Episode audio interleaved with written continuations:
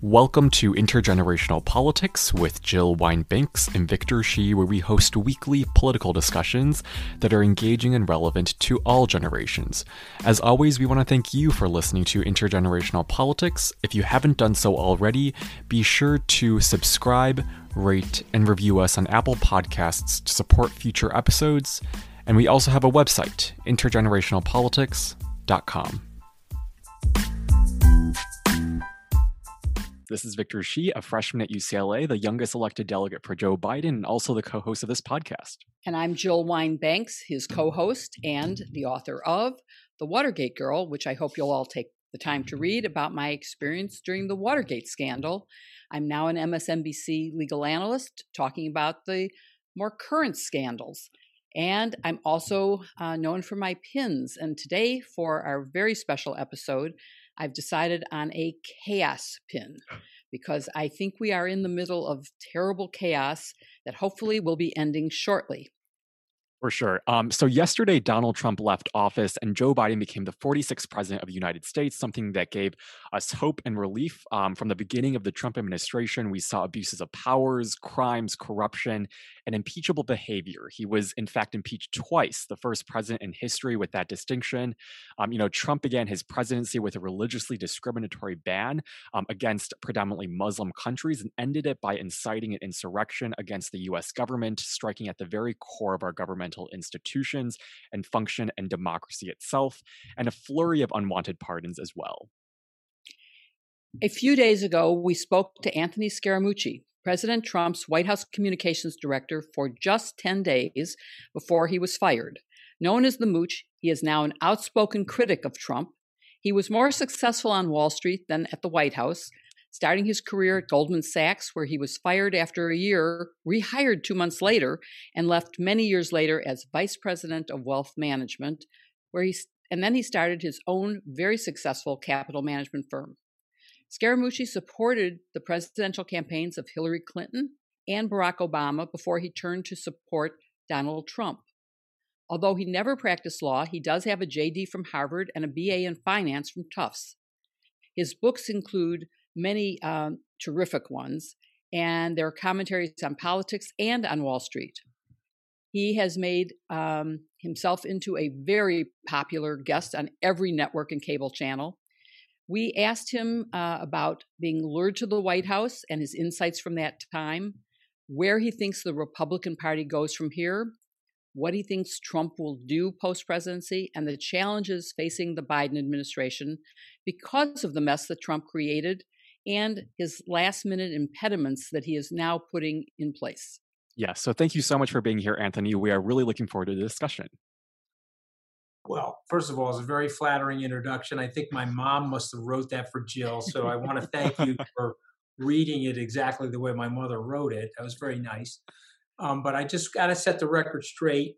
I was there for 11 days. Okay, I can prove oh. that. Okay, so you can't chip me out of 9.1% of my federal career because each day is precious. and by the way, on the 11th day, I actually got fired. So that was significant. And so I just point out if you start on July 21st and you're fired on the 31st. Count the days. And of course, I left the White House at about 2:30 in the afternoon, so I think it's like a you know you, you get the full day on the uh, 31st. But uh, anyway, uh, but you know the interesting thing, Jill, and I think you'd appreciate this, and so would you, Victor. Uh, the person that fired me, General John Kelly, uh, that was his first official act as chief of staff. Him and I have become very close personal friends, and uh, we were recently in Iowa together speaking at the Iowa Land Expo. So we've, uh, you know, politics makes strange bedfellows, as both of you know. Uh, but I think General Kelly and I have a lot more in common than people would have probably predicted. For sure. I mean that that those you two. I mean, at least in the Trump administration, it's been such a long four years. But you two are like the early uh, people in the Trump administration. But now you both are. It seems to me, uh, John Kelly as well. You guys are both outspoken now against Trump, and that's been an interesting evolution that we want to get into um, today. But let's actually begin with your time in presidential politics, because as you said, um, as Jill said, um, you first started out supporting Hillary. Um, in 2015, you called Trump a hack politician, which I think proved true. But then you joined the Trump campaign's finance team. So I guess what made you first decide to start supporting Donald Trump? Well, let me take you guys back if you don't mind. So I've been a lifelong Republican. Uh, President Obama uh, and I were in law school together. Uh, I was class of 89 from Harvard Law School. He was class of 91. Hmm. And so when he ran for president, um, a lot of my friends were supporting him. They asked me to meet with him. I had no experience in presidential politics. I did have some experience in local politics. Uh, and this is my story in politics very quickly. I'm hired at Goldman. I'm then fired. I move into the private banking area of Goldman.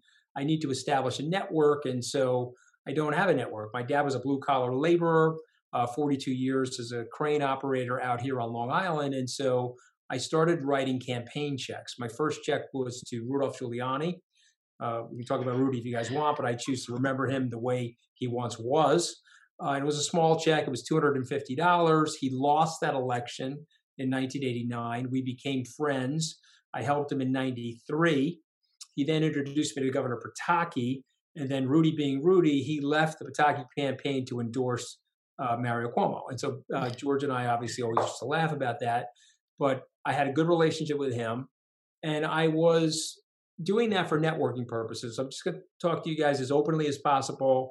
Yes, I'm a moderate Republican, sort of center right on business, and likely way to the left on social issues. I'm sort of very agnostic about people's lives and their bodies. It's their bodies, it's their lives. I don't think anybody should have any say in that.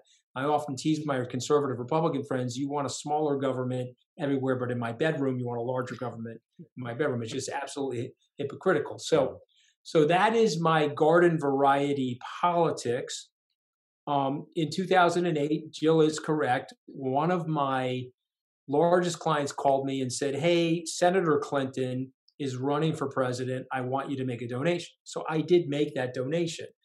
And I was the garden variety business executive that did make donations to both Republicans and Democrats pursuant to what was going on in business. And by the way, mm-hmm. Donald Trump was like that. He's written checks to Kamala Harris, mm-hmm. he's written checks to Senator Schumer. You'll find me on Senator Schumer's donor list years ago. Uh, so I did write a check to Secretary Clinton, but I actually bundled for then Senator Obama. And so quickly on that story, I met him at the University Club. I had a check in my pocket, so I had the check over here. I said, "Hey, Senator, I'm about to write you a big check." I said, "We didn't really know each other in law school, but I want to lie to all my buds and tell them that we knew each other. I'm going to give you a big check. Is it okay if I tell people that?" And Senator Obama, at that time he was senator, now uh, now former president, but he says to me, "Hey," he said, "Mooch, if you double the amount of the check, we can take it right back to Hawaii." Okay, I thought it was a great line. He had the best smile in American politics since Jack Kennedy, and of course, I doubled the amount of the check, and I went on the bundle for him. He won the presidency, um, and I think by and large he was a good president. He handled things reasonably well. Uh, but I returned to my Republican roots because I was a lifelong Republican. And so uh, when he was exiting the presidency, I joined the campaign of uh, Scott Walker. Um, it was unclear to me if Scott was going to make it to the nomination, but I knew that that would help me because uh, I actually thought Jeb Bush was going to make it to the nomination. This is politics. I think you guys appreciate that. Yeah. And I knew if I joined Scott's campaign and he left and I was one of his senior people, it would give me a bigger start with Jeb. And that did happen. And so I sprung right into Jeb's senior finance committee. Uh, and then, of course, Jeb lost the South Carolina primary and then bowed out of the race. And then somebody I knew for 20 years, uh, Mr. Trump, called me and insisted I go to work for him. And Jill is correct. I called him a hack politician. I said that he would be president of the Queens County Bullies Association. you can go back and see that tape. And I wrote an op ed uh, last year, and it was an open letter written to John Bolton, Ambassador Bolton, who is an acquaintance of mine. I can't say that we're friends, but we know each other reasonably well from the television circuit and from Republican politics. My open letter to John Bolton, which was published in the Washington Post, was Hey, John Bel- Bolton, welcome to life under the Trump bus. And what I said is, we all start out disliking Trump. That would include Lindsey Graham, Kellyanne Conway, Mike Pompeo, Ted Cruz, Marco Rubio. Uh, you pick the person. Everybody started out denouncing Donald Trump. Rick Perry. And then what happens is he goes on to win the presidency or he's ascending to the nomination, and then you're doing what I would call practical conformity. And again, this is wrong, by the way, and I've owned this mistake that I've made. What's practical conformity? Okay, I'm going to hold my nose. I'm going to figure out a way to like Mr. Trump. I'm going to figure out a way to like like him and be a team player in Republican Party politics. And then you go to the other side of the arc where you're like, okay, my God, my original supposition about him was correct. And then the disavowal starts. And so, me, my disavowal started about two years after I was fired. Um, I felt that my firing was fair, by the way. Uh, we don't have to recant the history. I said something very New Yorker ish to a reporter that I trusted. I thought we were off the record. That's my fault. He ran out and reported it. I thought it was somewhat opportunistic of him, but it was a mistake by me. I own that mistake. And so, Victor, this is really for your generation. Mm-hmm. If you make a mistake, be accountable, own the mistake. I never blamed General Kelly for my firing or President Trump. Made a mistake. It was a fireable offense. I got fired. Uh, no bitterness. I walked out of the White House.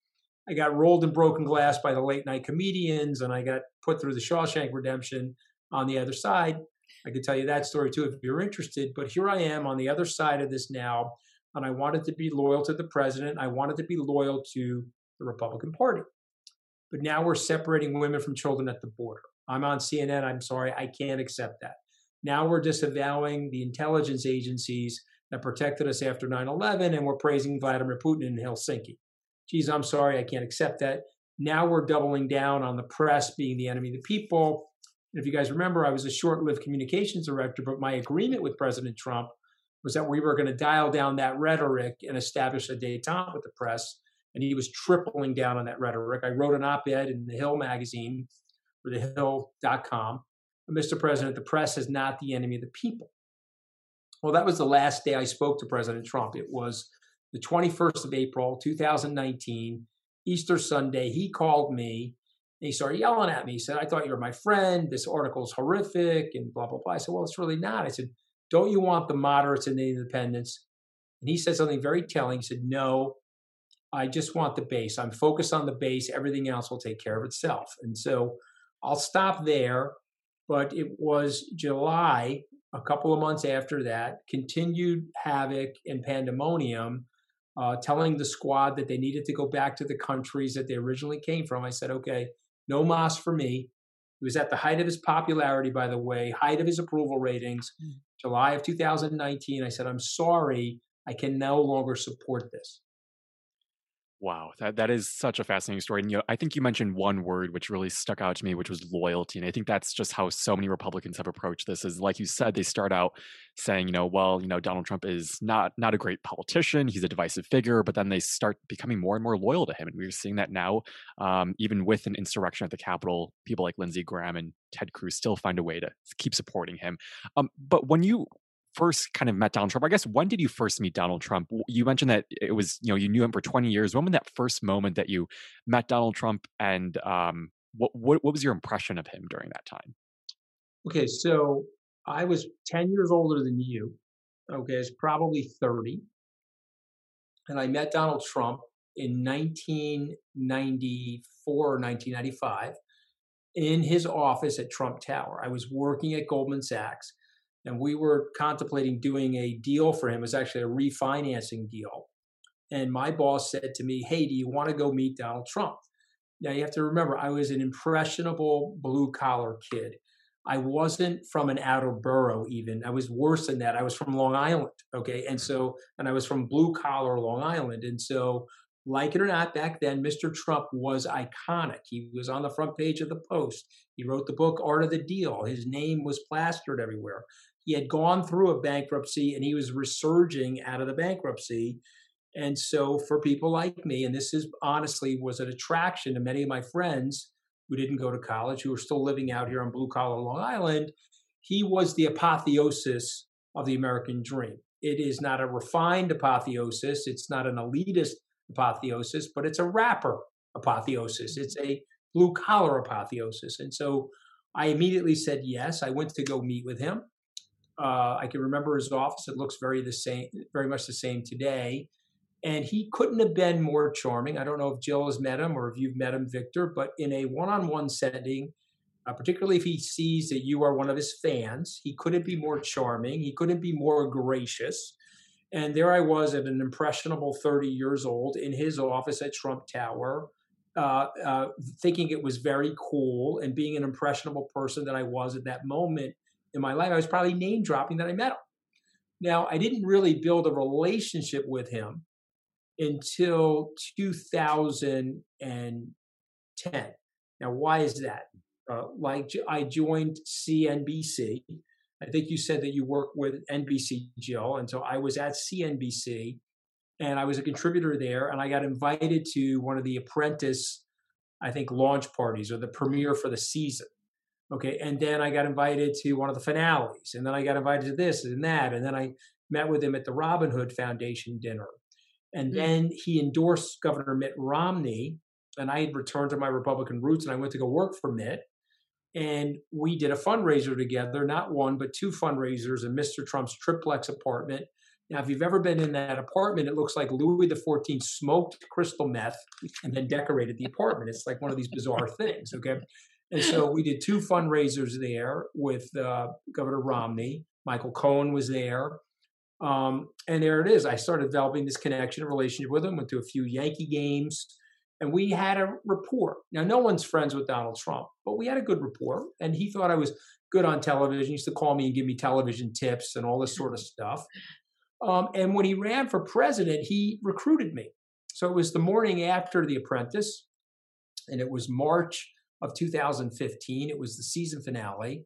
And I'm in his office for breakfast. And he said, Well, how, how did I do last night? And I said to him, Well, what was last night?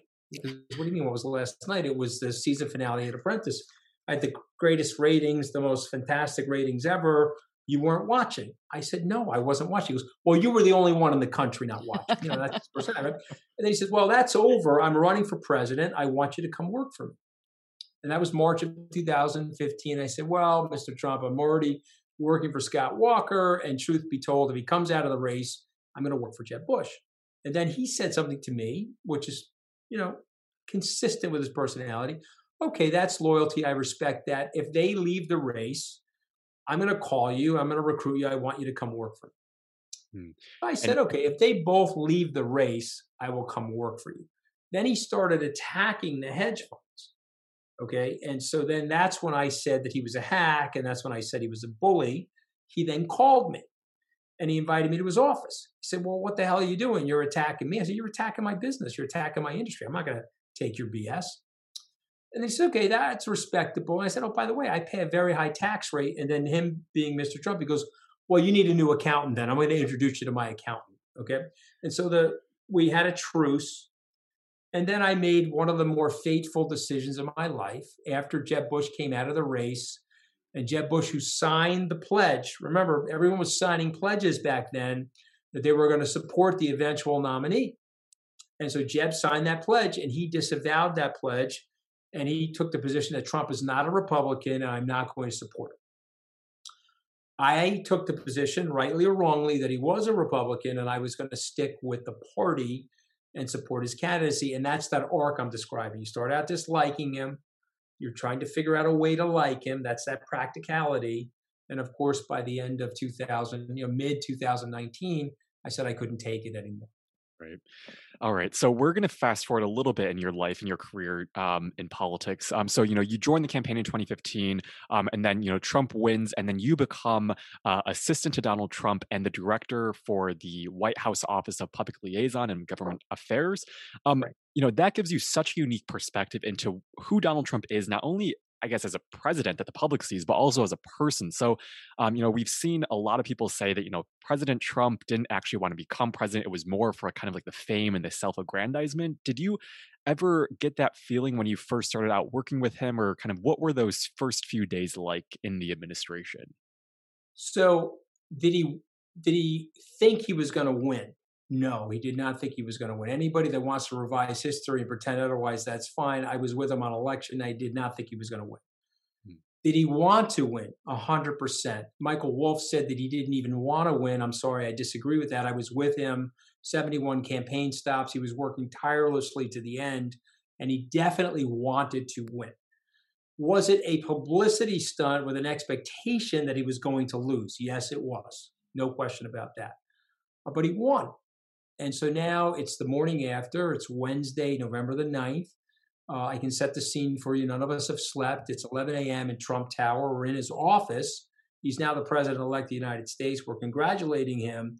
And he turns to me and says, Well, you're going to come work for me.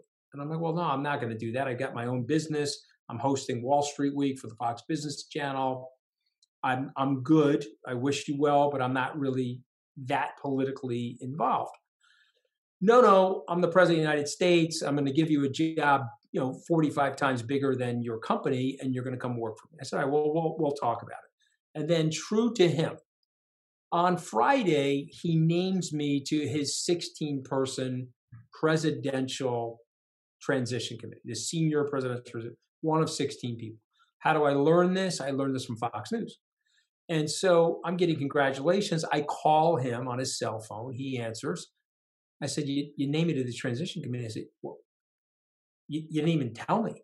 He goes, Yeah, yeah. If I told you, you would have told me no, but now you're on a committee. And so show up for work and let's go. We're going to blah, blah, blah, blah, blah. And so now I'm starting to get sucked in, right? There's the trappings of power, there's the seduction of politics, and then there's my own self narrative. Another learning lesson for younger people listening don't let your ego defect, affect your decision making. Don't let your pride affect your decision making. Because the minute you do that, your emotions are going high and your intelligence is going low, and you start making really stupid decisions. So I went back and told my wife that I'm on the presidential transition committee. She said, Well, you told me you were going to work for him. I said, Yes, I did. Now, my wife hates him almost as much as Melania. I mean, I mean, Melania's probably up here, but I think my wife is right in that next layer, you know. And so she's like, Well, I don't want you to work for him. He's a disaster and blah, blah, blah. And I put flaps down over my ears, pride and ego, pride and ego. And so the first job that I was offered was to be the White House liaison. I was offered the OPL position, the public engagement position, as you're mentioning, was called the Office of Public Liaison, which is effectively to be the president's chief networking officer. Now, what I didn't understand, because I didn't read The Watergate Girl at the time, I didn't understand that Washington is totally different from Wall Street. It is not even close, okay? I thought people were ruthless on Wall Street. They are a bunch of babies compared to Washington. I thought that there were tough people on Wall Street, okay? I tell my friends, I want you to imagine the worst possible person that you could imagine on Wall Street that's the Eagle Scout in Washington. That is the vicar of morality. And so what happened to me is that Steve Bannon and Reince Priebus, for whatever reason, thought I guess I was a competitor of theirs. They did not want me in that administration. So they started an Oppo research file on me. They tried to find some nefarious things about me. They couldn't find anything. And then I made a fateful mistake. What was that? Your family is from China, right? You said that they were from Beijing. Uh, I put my company up for sale pursuant to the governmental ethics that I needed to be uninvolved with anything, no violation of the emoluments clause. And so I put my company up for sale. I had Wachtell Lipton handling the merger. I had Morgan Stanley handling the M&A. Uh, Greg Fleming, I'm sorry, the former president for Morgan Stanley handling the M&A. And I had a couple of bids. The second highest bid was from a Chinese company. I took that bid, even though it was $12 million less than the high bid, because the Chinese company was going to keep all my employees. I didn't want my employees to be looking for work for me to go work in the administration. And that was a fateful mistake because Steve and Reince seized on that. They wrote this opposition research. I'm a lobbyist for China, Chinese intelligence, I mean, all of this nonsense that wasn't true. And so Mr. Trump then called me and said, Well, I can't give you that job until this is cleared up. I said, Okay, listen, we know each other for a long period of time. These are super, super bad guys.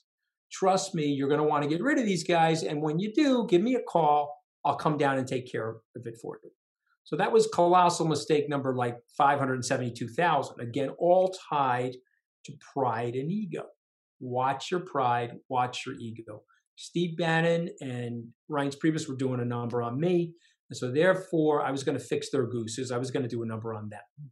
Very simplistic thinking, very immature, very shallow, but tied to pride and ego. And so lo and behold, it's mid July. President calls me. You were right about these two SOBs. Come down. I want to talk to you. I went down there. I met him in the study off the Oval Office, and he said, Well, I want you to help me get rid of these guys. I got to rebuild the administration. They're a disaster, blah, blah, blah. Okay, great. He picks up the phone. Are there any West Wing offices open? The White House director of operations said, Yeah, you, you know, you fired Mike Dubke or Mike Dubke left. The director of communications is open. So he turns to me and says, Anthony, you're going to be the director of communications. I said, I can't be the director of communications. I don't know anything about it. Ah, relax. You'll figure it out as you go, uh, but you'll be here in the West Wing and you help me get rid of these guys. And that's how the thing started. 11 short days later, I made a colossal mistake, got fired, but I also got those guys fired. And uh, as my suicide vest was going off, I was reaching for Bannon. And thankfully, I blew Bannon out the front door into Pennsylvania Avenue because of all the people I've met in my life, he was one of the more dangerous people. He was a megalomaniacal, narcissist, white Christian nationalist, uh, a nihilist in many ways, uh, somebody that really wanted to create this havoc that we're now uh, in. Somebody that is an insurrectionist, literally. And I'm sure as this thing unfolds, people will recognize that he was probably part of it. And I would say this to both of you and I'm very proud of this. And you guys can be mad at me for it's not a humble brag. This is a brag brag. Okay, I'm giving you a brag brag, no humble brag. I am thrilled that despite my shortcomings and my failure inside the White House, that I was an accessory to blowing Steve Bannon out of the White House. I just want you to imagine the two of those crazy people working together inside the White House over the last couple of years, how much damage has been caused and how much damage could have been caused as a result of those two people. And so I'll leave it there on that. Uh, but you know that's how I got into the White House, and that was my relationship with Stephen Rice. Mm-hmm.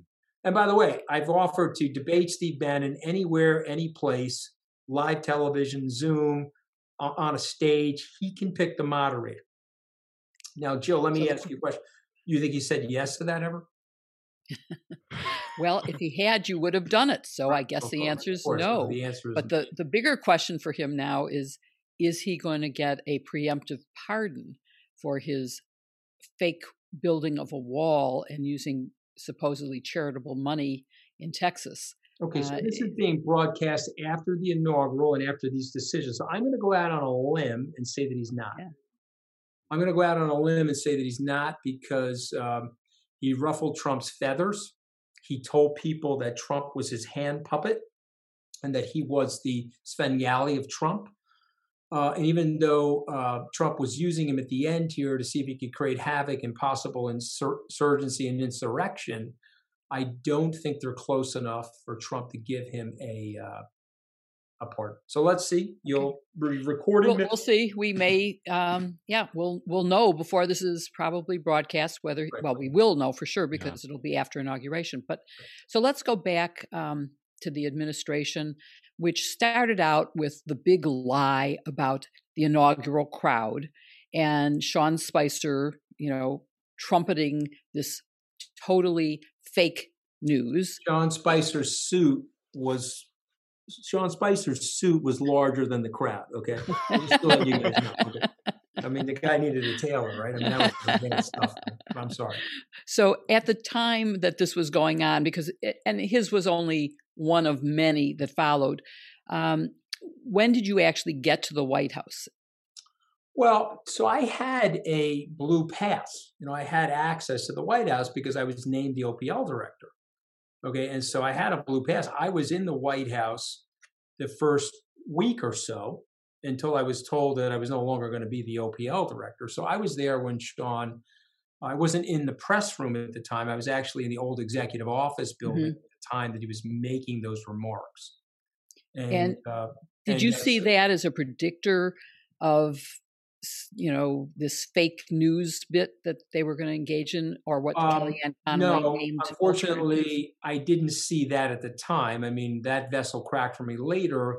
But what I didn't understand, all Sean had to do is he had to say, "Well, listen, since President Obama's administration, there's been the introduction of a smartphone. In 2009, there were no iPhones. It came out in April of 2007, but they didn't really manifest themselves into this until years hence Mm-hmm. And what I would have said now in 2016 or now 17 January, you know, maybe there were more eyeballs watching it because people were watching it virtually. That's all he had to say. Yeah. But to go up there and triple down on this quote unquote big lie, yeah. that was an interesting touchstone. And then, of course, Kellyanne Conway said alternative facts. And then now we're off to the races with we're going to get some really twisted nonsense coming out of the White House. And and then it wasn't more than a few months later that you were actually named the third White House communications director. And I stress that because having three in such a short time is already remarkable. But um, first of all, just so that the audience knows what the job of the communications director is, and then I want to talk. Well, let's let's answer that first. Well, you know, you could go to uh, Scaramucci Communications Plan. Uh, CNN actually published it. It was an eight-page plan that I put together, uh, which fortunately I didn't get a chance to implement. But what it is, what it was to me, is you are broadcasting the president's message. Uh, he has the bully pulpit, like Teddy Roosevelt said, and he can control the political news cycle. It's the federal political news cycle. And whether you're Mike Deaver for Ronald Reagan, um, you can pick different successful communications directors, Pierre Salinger, press secretary, communications director for uh, John Kennedy. Your job is to shape the image of the president, and your job is to project the policies that you want out there, and obviously position it in the right way so that you can get a plurality of the American people on board, and that will help you lubricate the Congress to get the president's agenda passed. And so I looked at it like a broadcast executive's job. And what I basically said is this would be network news headquarters, the, the White House, and those 19 different cabinet uh, people and their varying communications directors would be like our bureaus. And so what we would try to do is what Mike Deaver did: start the day early, shape the message early.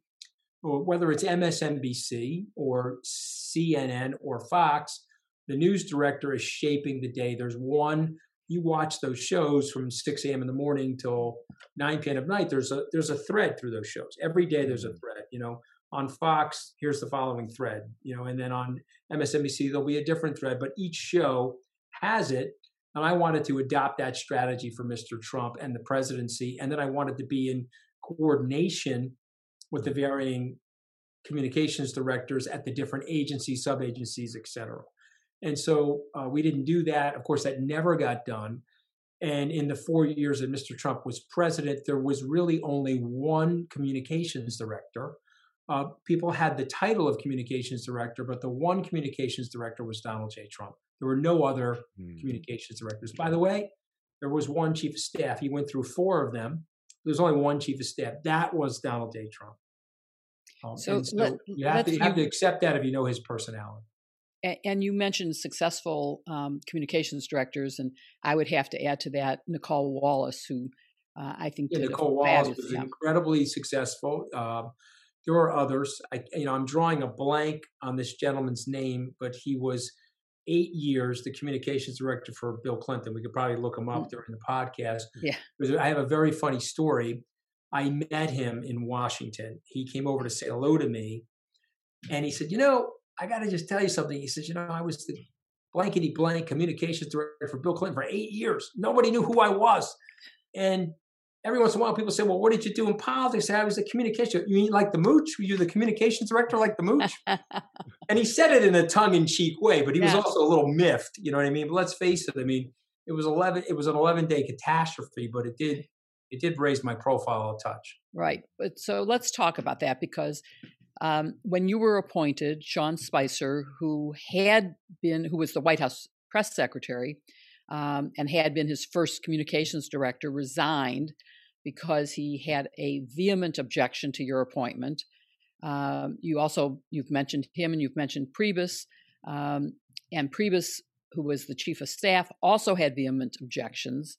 And I'm just wondering, from a personal standpoint, number one, what you felt your your qualifications were for the job, uh, because I mean you've had an interesting career, but um, bundling for a campaign or doing wealth management isn't exactly the same thing as managing the communications for the president of the United States. And so I'm just I'd, I'd like you to answer their vehement yeah, objections. Well, well, I mean, I think I think the only scintilla of qualification I had is that I had run a television show for the Fox News Channel, Fox Business on Wall Street. I was the host of that show, uh, and that wasn't enough. And to be very candid, again, I know this is an intergenerational conversation, but I'm really talking to younger people here.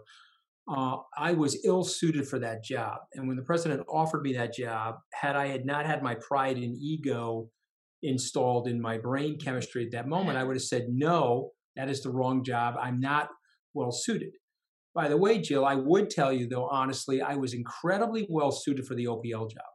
Mm. because I spent my entire yes. life networking, my entire life bundling, my entire life connecting people. Mm-hmm. Uh, I had built the SALT conference, which I think you guys must know about or might know about, 2,500 person conference. Uh, did it 14 times, so I was a conference organizer, uh, an MC of that conference, and so the OPL job, very well suited for, would have been a good job for me.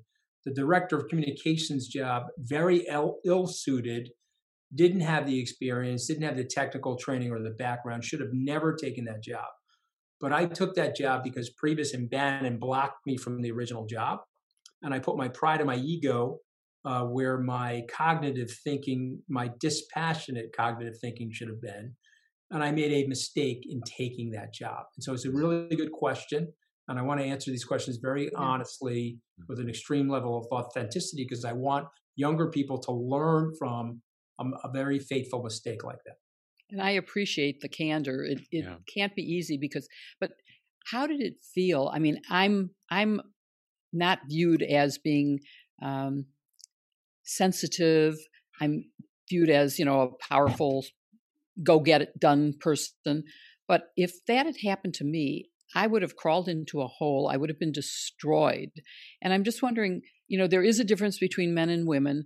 Um, women think they have to have hundred percent of the, the qualifications. The firing, you mean, or what do you mean? It, well, in what they were saying about you, uh, oh. uh, you know, and not just the firing, but the whole experience. Um, you've said, you know, really, I didn't have any qualifications for that job. I can see you in a networking job in an instant. That's perfect for you. But this one, you know, I have to scratch my head and say, well, um, if I were him, I wouldn't have taken it because I would have, you know, and this is true by research, women think they have to have 100% of the qualifications for a job. Men think if they have one of 10, they're qualified. So, did you think you were qualified? Did you no. know you weren't? Did it hurt your no, feelings knew, knew, that people were saying these terrible things? No, I I knew I wasn't qualified. Uh, I guess people saying terrible things. This is another big lesson for people. You know, I guess I took my grandmother seriously because my grandmother used to tell us that what other people think of you is none of your business. And and I often yeah. feel like I would never be where I am today if I really thought long and hard about what other people thought of me. So there I am in high school, public school. You really are not going to succeed at Tufts. It's the wrong school for you. You're a fish out of water. Go to Tufts. Graduate at top of the class. Well, Harvard, you're fish out of water. You shouldn't really go to Harvard. Go to Harvard. Goldman Sachs, I did have a firing episode there, but that was more related to a structural problem in that area. Uh, it wasn't related to my performance mm-hmm. necessarily. Mm-hmm. We were going through a recession, and just think about this: they thought well enough of me that they recommended me for another area, and I got rehired at that other area and served them well for seven years. And at each point in my life, if I had sat back and thought about what people are thinking and or saying about me, I could have never created the career arc that I created. I was 32. I left Goldman. My ex boss said to me, You're going to fail at this hedge fund. Well, why is that? Well, you don't have enough experience. You're not qualified. You're going to fail at the hedge fund. And mm-hmm. he may have been right. Okay. Because remember, some of your life is providential, some of it is serendipity, some of it is luck. But also, you have to put yourself out there. You have to risk failure. You have to be able to embrace it when it happens to you and you have to be able to deal with your fear. Everybody is fearful. Courage is not the lack of fear. Everybody is fearful, but courage is the inspiration that you may be able to get it right. And so, what I would say to you, Jill, is I've bounced a few times. I've had setbacks in my life, uh, but it's not what other people think of me that matters to me. It's what I think of myself and what my friends and family think of me. That's important. But what other people think of me doesn't matter. You know, my my son, I'm still ready to strangle him. He's 28 now, uh, but he was 25 at the time. He just graduated from Stanford Business School. But when I got fired from the White House, he put a 14 minute compendium of every late night comedian, including two impersonators of me. One was a Saturday Night Live impersonator, and one was Mario Cantone, who was on Sex and the City as a comedian. And it was a 14 minute excoriation of me. It was literally oh. like having your skin filleted and rolled in margarita salt. Okay, I was ready to strangle the kid. But you either laugh at that and you go with the punch of that, or you're not capable of that. I am. When Stephen Colbert invited me on his show, I accepted the invitation. He said to me, Well, did you think you were going to last a long time? I said, Well, Stephen, I thought it was going to last longer than a carton of milk in the refrigerator. I didn't think I was going to get blown out before the milk went bad. Yeah. I mean, the point is, you either own it, Jill, and you yeah. roll with it, mm-hmm. or you don't. You know, and for me, I couldn't be where I am today uh, in terms of the arc of the American dream that I've experienced, going from my blue collar household and that blue collar neighborhood to Tufts and Harvard and Goldman Sachs and the White House, albeit for 11 days, and 16 years now at Skybridge Capital and the SALT conference and all of the television punditry if I wasn't willing to take right. risk and wasn't willing to roll with whatever the havoc came from that risk taking. That is great advice for everyone, uh, Victor's generation and mine as well. Um, but let, let's talk a little bit about you were one of the first people who worked for Trump who then came out as criticizing him.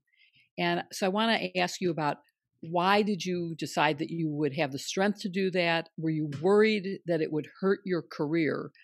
Um, and why do you think more people who work in the White House haven't done that? Well, he's very intimidating. You know, he's got, uh, he doesn't have it anymore, but uh, when he was up on Twitter, he had 88 million Twitter followers. His social media presence was 200 million. And so every tweet or every uh, snippet from Mr. Trump, President Trump, was reaching a Super Bowl audience times two. And so he was also the leader of the free world, and he was in arguably the most powerful position in the world. And so people would say, well, why do I need to pick that fight? Or why do I need to go up against that? Obviously, the Republicans are cowering. Uh, only one broke from the Republican Party and looked at the facts of the case and voted to convict him. That was Mitt Romney. Everybody else went in a different direction. I think Mitt will a long time and forever be rewarded for that. But I just want to I just want to set the scene for you. I left. I got fired. I've already accepted my accountability for my firing. I want to be loyal. You're in a trap with Mr. Trump because he's always moving the goalposts on you. Are you loyal over here? Yes, I am. Okay, let me say something even more outrageous. Are you loyal now? Yes, I am. Okay, I'm going to say something even more outrageous. Yes, I am. And before you know it, you're Rudy Giuliani. You're off the table. You're in the uh, barrel going over Niagara Falls, and you've lost your moral standing and your moral principles. And so um, it should have come earlier for me. Uh, my liberal friends would say, well, he's the same guy that he was riding down the escalator. He was yes. calling Mexican rapists. And so what changed about him where you disavowed him in 2019? And, and I will say, well, maybe nothing changed about him. I'll accept their point. But something did change about me. Hmm. Okay, I had become more psychologically minded. The experience in the White House was very humbling. My awareness of what he was doing, sort of that spell, broke for me. And I had to make a decision, rightly or wrong. I had to make a decision good for me. And so I could have stayed the course, Jill or mm-hmm. Victor. I could have just said, okay, no problem. He's an awkward bad guy. Let me stay out of it. I'm just going to go focus on my business. You asked me a question, I'm going to answer it. It hurt my business. It hurt my business because when you're with the Republicans and you break from the Republicans, they leave you. When you're with the Republicans, you're not with the Democrats, they leave you.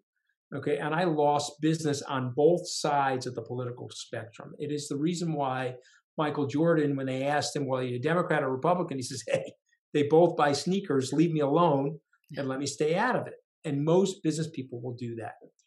But, you know, I'm politically inclined. I got sucked into it. I made some mistakes. I feel like I'm like the Michael Corleone of politics.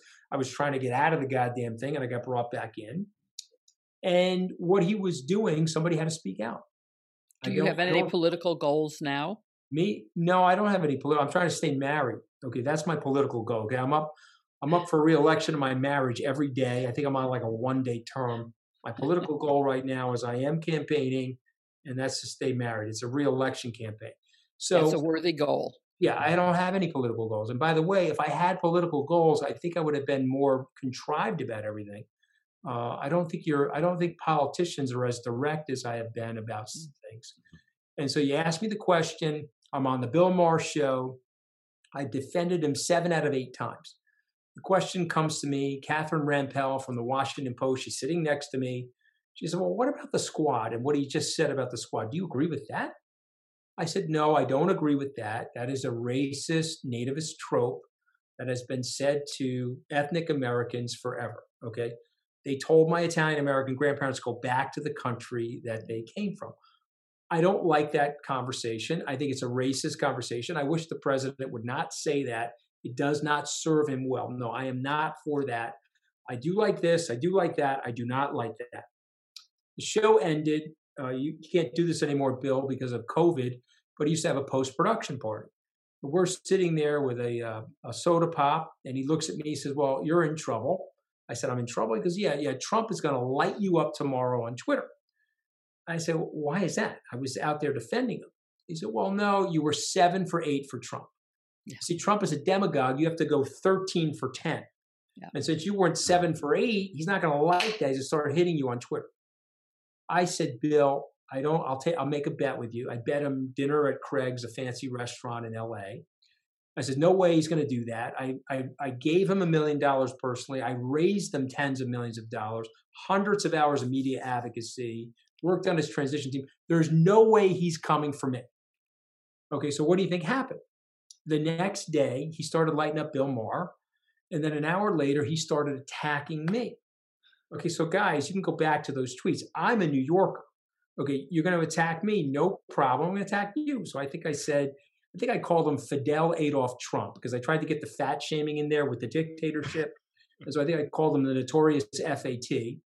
Uh, and that got him inflamed. And so he hit me again, and then I hit him again. I said, listen, he's a very bad guy.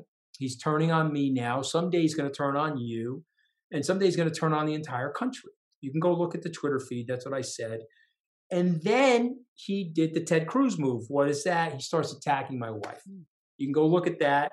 He knows my wife and I almost got divorced as a result of my working for him. And now he's attacking my suburban housewife on the presidential Twitter feed with his 2X Super Bowl audience. So then I took the gloves off. Yeah. And I said, okay, you're going after my wife. I am not Ted Cruz. I'm a fellow New Yorker, and I'm going to eviscerate you. And I know exactly what I need to do to help you lose the next election. And I will be working tirelessly on that uh, for the next 19 or 20 months. And that's what I did. No matter what he said on Twitter, no matter what the death threats were, no matter what the pictures of people were taking up my house saying they were going to come through the door, hurt my family, all of that's happened. No problem. I'm going to take this guy on. And we figured out a system to break off three to 5% of those Republicans. And he lost that election freely and fairly. It was a non fraudulent election. And truth be told, from November 3rd to today, Every day he provided evidence why he should not have been president of the United States, including the traitorous and seditious insurrection, which he was impeached for. Wow. I mean, I think, you know, especially for Trump. I mean, uh, but I'm telling yeah. you right now, your viewers are getting an image of me. They're thinking, no, this guy's not Ted Cruz.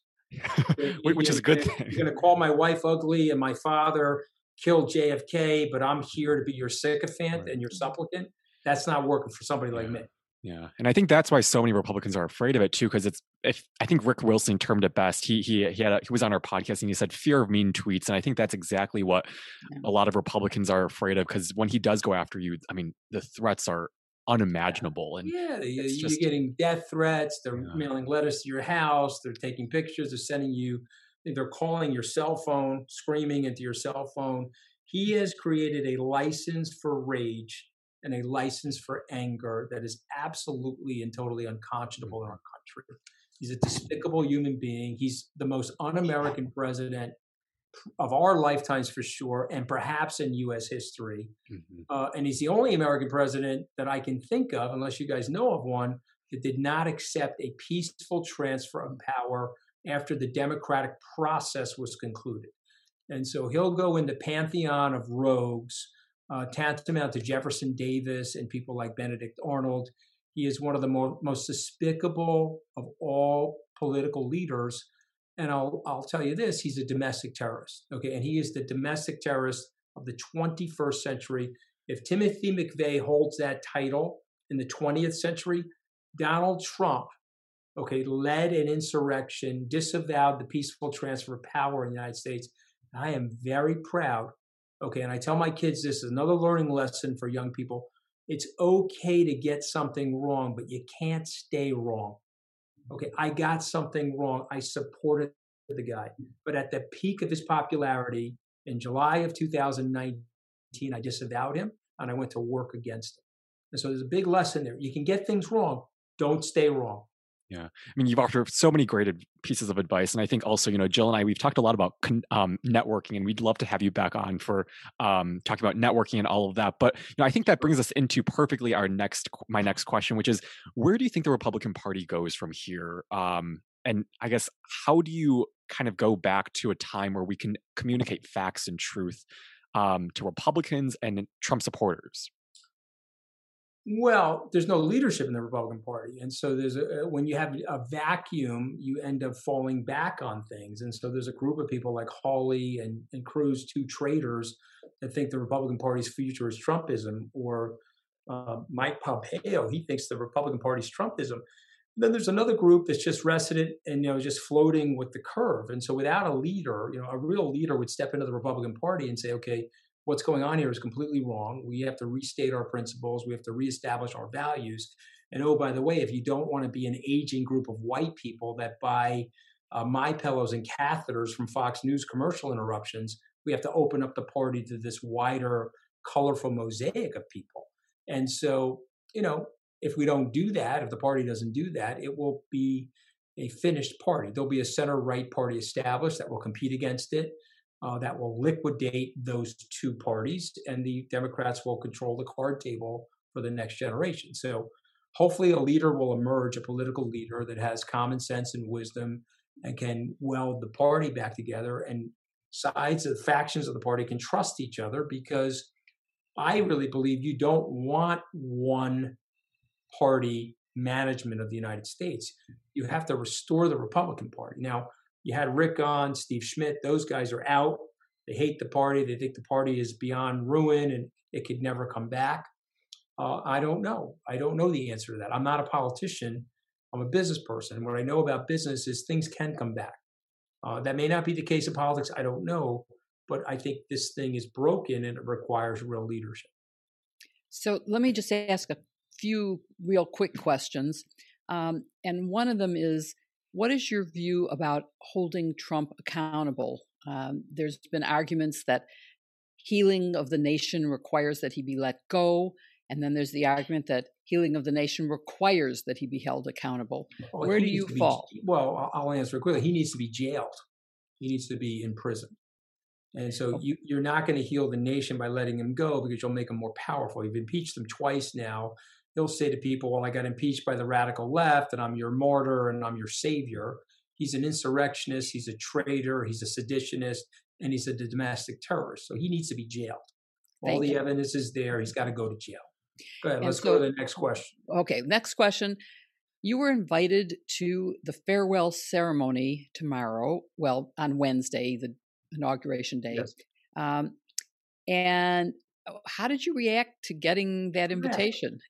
I laughed. I forwarded it to Don Lemon. He laughed. He said, "There's no way." I said, "Yeah, no yeah, way. What do you mean no way?"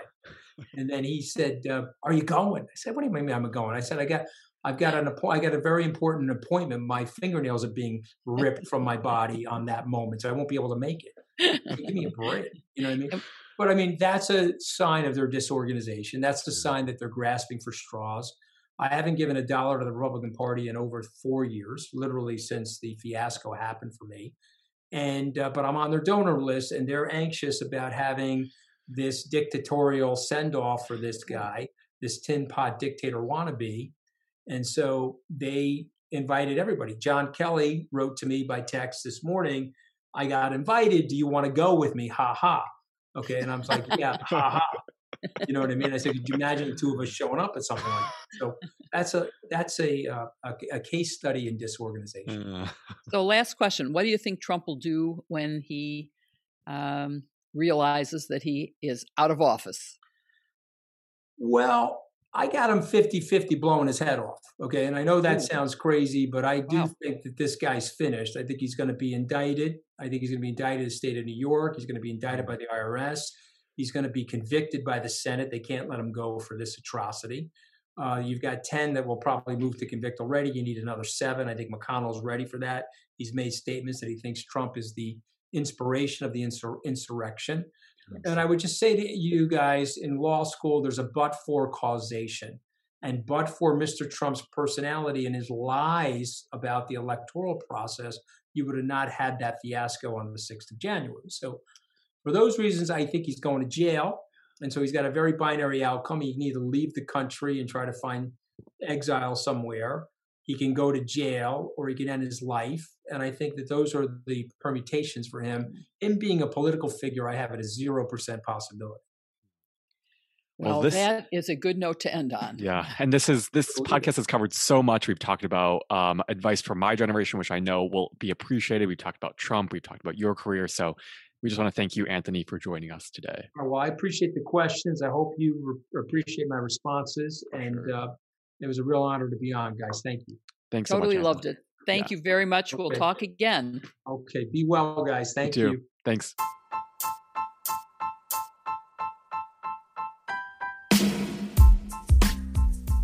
We hope you enjoyed this episode of Intergenerational Politics. Be sure to rate and review us on Apple Podcasts to support future episodes. Thanks so much. See you in our next episode.